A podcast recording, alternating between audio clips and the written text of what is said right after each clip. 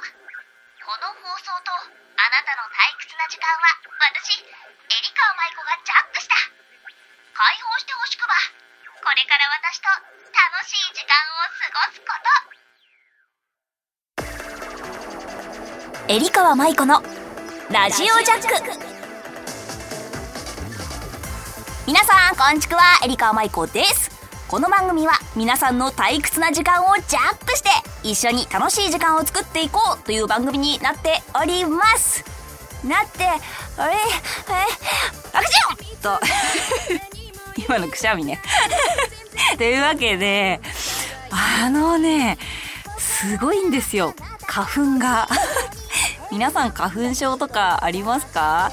私はねデビュー中学生ぐらいの時かな。ちょうど自分の中学校のねこうなんベランダみたいなところが、まあ、中庭みたいになっててそこにあの白爪草がいっぱいあるから四つ葉のクローバーをひたすら探してたの。で探してる途中にもうね「あなんだこの目のかゆみとくしゃみが!」みたいになって多分そこで初めて発症してからもうね何十何年も？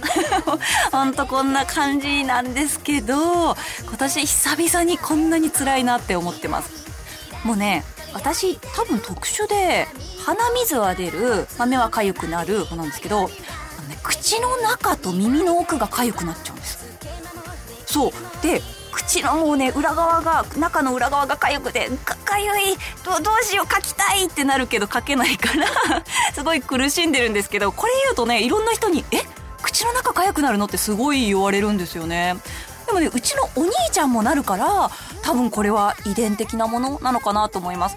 私とお兄ちゃんの方が先になってお母さんとお父さんはなんと5060過ぎてからかなになったっていうものだからみんなもね本当いつなるかわからないから油断しないでというか仲間になりませんか？さあみんな気をつけていきましょう番組では皆様からのメッセージを募集しております。えー、メールの宛先はサイトの右上にあるメッセージボタンから送ってください。皆様からのお便りそして気鋭のハガキ職人さん 大大大募集中です。それではエリカ舞子のラジオジャック。今日も最後まで解放しませんよ。この番組はラジオクロニクルの提供でお送りいたします。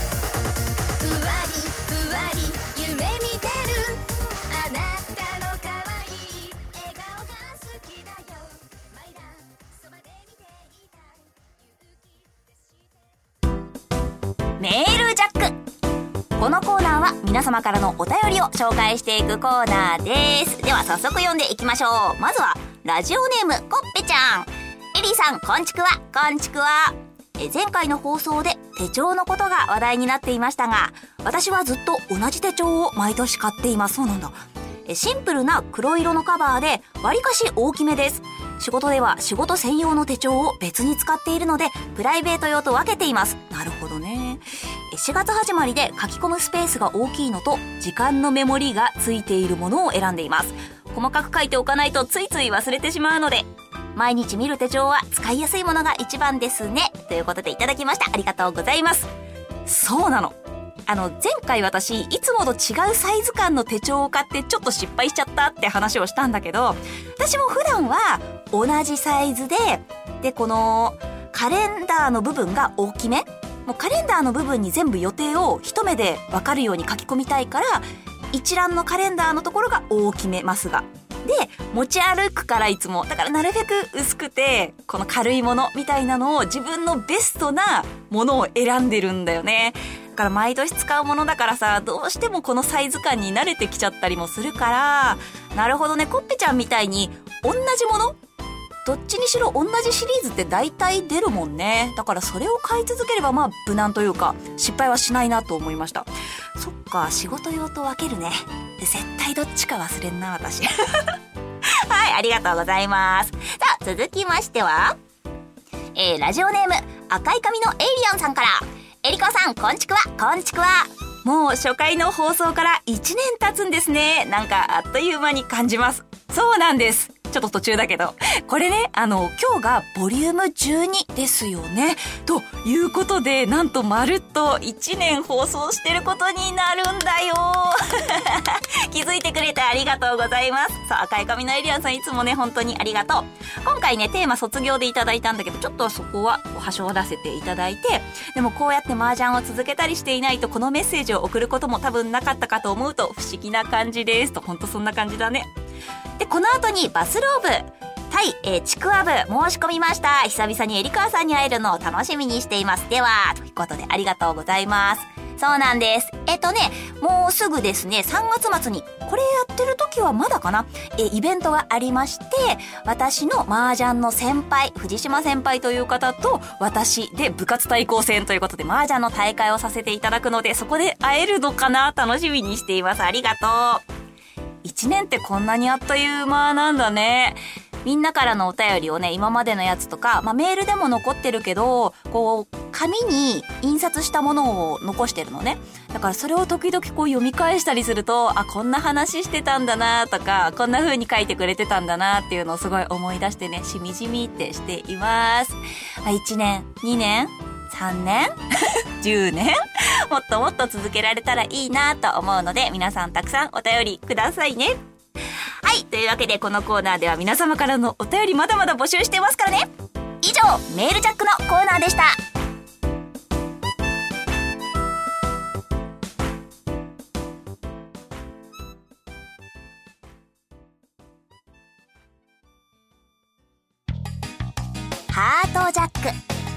このコーナーはみんなのハートをジャックした〇〇を紹介していくコーナーです。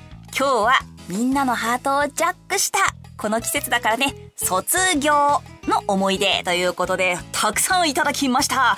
しかも初投稿の方がね、何人かいらっしゃったので、中心に紹介していきます。それではまずは、ラジオネーム、カズさん。はじめまして、今回初投稿です。ありがとうございます。〇〇の卒業ですが、かなり前ですが、夜のお菓子を食べるのを卒業しました。卒業する前は、えー、毎晩ですね、晩ご飯が食べ終わった後、ポテチやチョコなどを食べていました。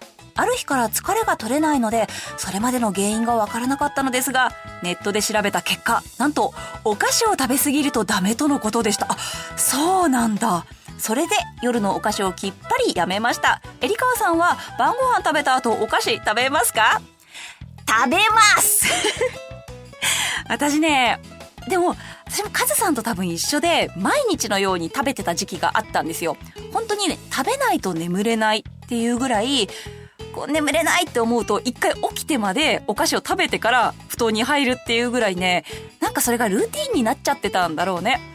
でもやっぱりその、私もでも調べてね、聞いたことがあったの。そのご飯とかお菓子をどうしても寝る前に食べちゃうと胃が動いちゃうから、その胃の動きによってうまく眠れないみたいなのを聞いたことがあって、その寝る前の何時間前までは食べるけど、それ以降は食べないようにするとか、ジュースだったものを水にしてみるとか、お茶にしてみるってしたらね、私もね、なんか眠りが深くなったような気がするんですよね。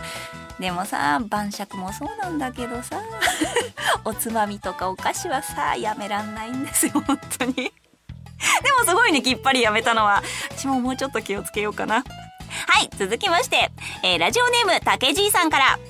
えーと五十数年前中学校の中学校卒業式の思い出。式の終了後2年生が作った人間アーチをくぐって退場したことかな。恥ずかしかった思い出です。田舎の学校だったので、1学級4クラス、でも200人はいたな、ということでいただきました。ありがとうございます。200人のアーチってこと？何メートルぐらいになるのかな？でも、そう、私もね、アーチくぐったことあるかななんか身長がさ、いろんな人がいるからさ、小さい人が一生懸命つま先立ちしてアーチを作って、それをくぐって、なんて言うんだろう、こう、膝を曲げてくぐるみたいな人もいるのを見たことがある。でも、いいですね。そうやってさ、なかなか、今って多分そういう人間アーチを作るとかっていうのがそんなにないと思うんですよね。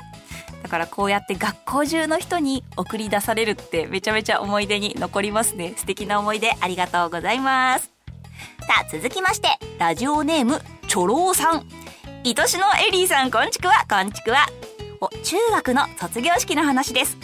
彼女も、いないし大してモテなかった 私ですがクラスの女子や後輩の女子から制服のボタンくださいラッシュがありモテ期到来。見事に第2ボタン以外が 第2ボタン以外が全て履けました。という話第2ボタン以外かーい。えでもやっぱり人気があったんじゃない？そんなにもらわれたってことは。あれかな？あのー、本命 本命じゃないけど一緒にいたらめちゃめちゃ面白くて友達としてはずっと楽しい人みたいな 私ひどいこと言ってる でもね、それだけみんなから人気があったってことだと思うんだよね、こんなに履けたっていうぐらいだからさ。ボタンか。なんかさ、もう、第2ボタンをもらうとか、誰かのボタンをもらうことが、ちょっと恋愛に直結するイメージがあるから、なんかもらいに逆に行きづらい感じはするんだよね、女子としては。だってもらいに行く、最後だけどね。イコール、あいつ、あの人のこと好きなんじゃん。みたいなのがバレちゃう。みたいな気になるから。でも最後だもんね。気持ちを伝えるためにはだよね。えー。第2ボタンはじゃあ今度送ってください。はい続きましてはラジオネームまっつんつんさんありがとうございます。ゆりこさんこんにちは。あこれはねこんちくわだよ。こんちくわ。えー、初投稿です。ありがとう。さて今回のテーマが卒業ということですが最近あったことを投稿します。この時期になると行きつけのお店のバイトの子が大学卒業とともにバイトも辞めるということが多かったりしますよね。あるあるある。特別に恋愛感情を抱いたりとかではないんですがなんだか寂しい気持ちと合わせてこれからもしっかり頑張ってねっていう応援の気持ちが溢れて一緒に働いたわけでもないのに楽しかったないろいろ思い出してたまに泣いちゃいます。人のつながりってやつですかね。みんな元気にしてるかなってしみじみしながら本日も日本酒で晩酌します。ありがとうございます。ね不思議だよね。私も自分が働いている時とかあとはよく行くお店とかってそこでしかその人に会わないし週に1回とかの時もあるし本当に短い時間でちょっとした会話とかあと「おはようございます」とかの挨拶しかしないのになんかずっと会ってないと寂しいなとかあもう会えないんだと思うとなんか胸にグッときたりしてそれだけ毎日じゃなくても顔を合わせる人って自分の中で本当に大切な時間の一部になってるんだなってすごい思う。だからね、こうやって、まっつんつんさんもね、あの、巣鴨道場とかでお会いすることがあるんだけど、声をかけてくれたりとか、こうやってお便りくれたじゃない？がどんどんこうやって交流が深くなっていくんだなって思うと、これからめちゃめちゃ嬉しいし、そういうつながりって本当に嬉しいなと思うので、このお便りが初投稿、そして最後の投稿にならないようにするんだぞ これからもたくさん思い出増やしていこうね。お便りも本当にありがとう。以上、ハートジャックのコーナーでした。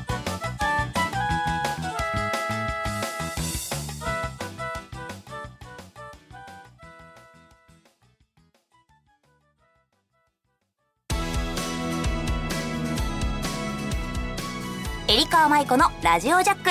そろそろエンディングのお時間です。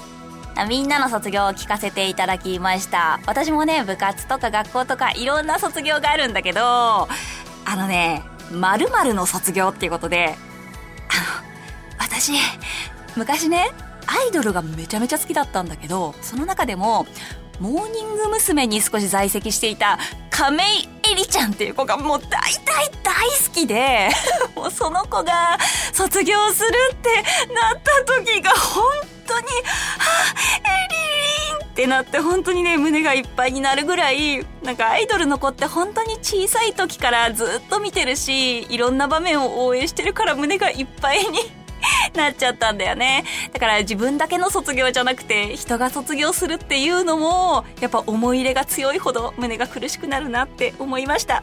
エリリン はい、というわけで、えー、私ですね、コナミ麻雀ファイトクラブ SP、そしてコナミ麻雀ファイトクラブ疾風、アーケード版、そしてアプリ版などにも参戦しております。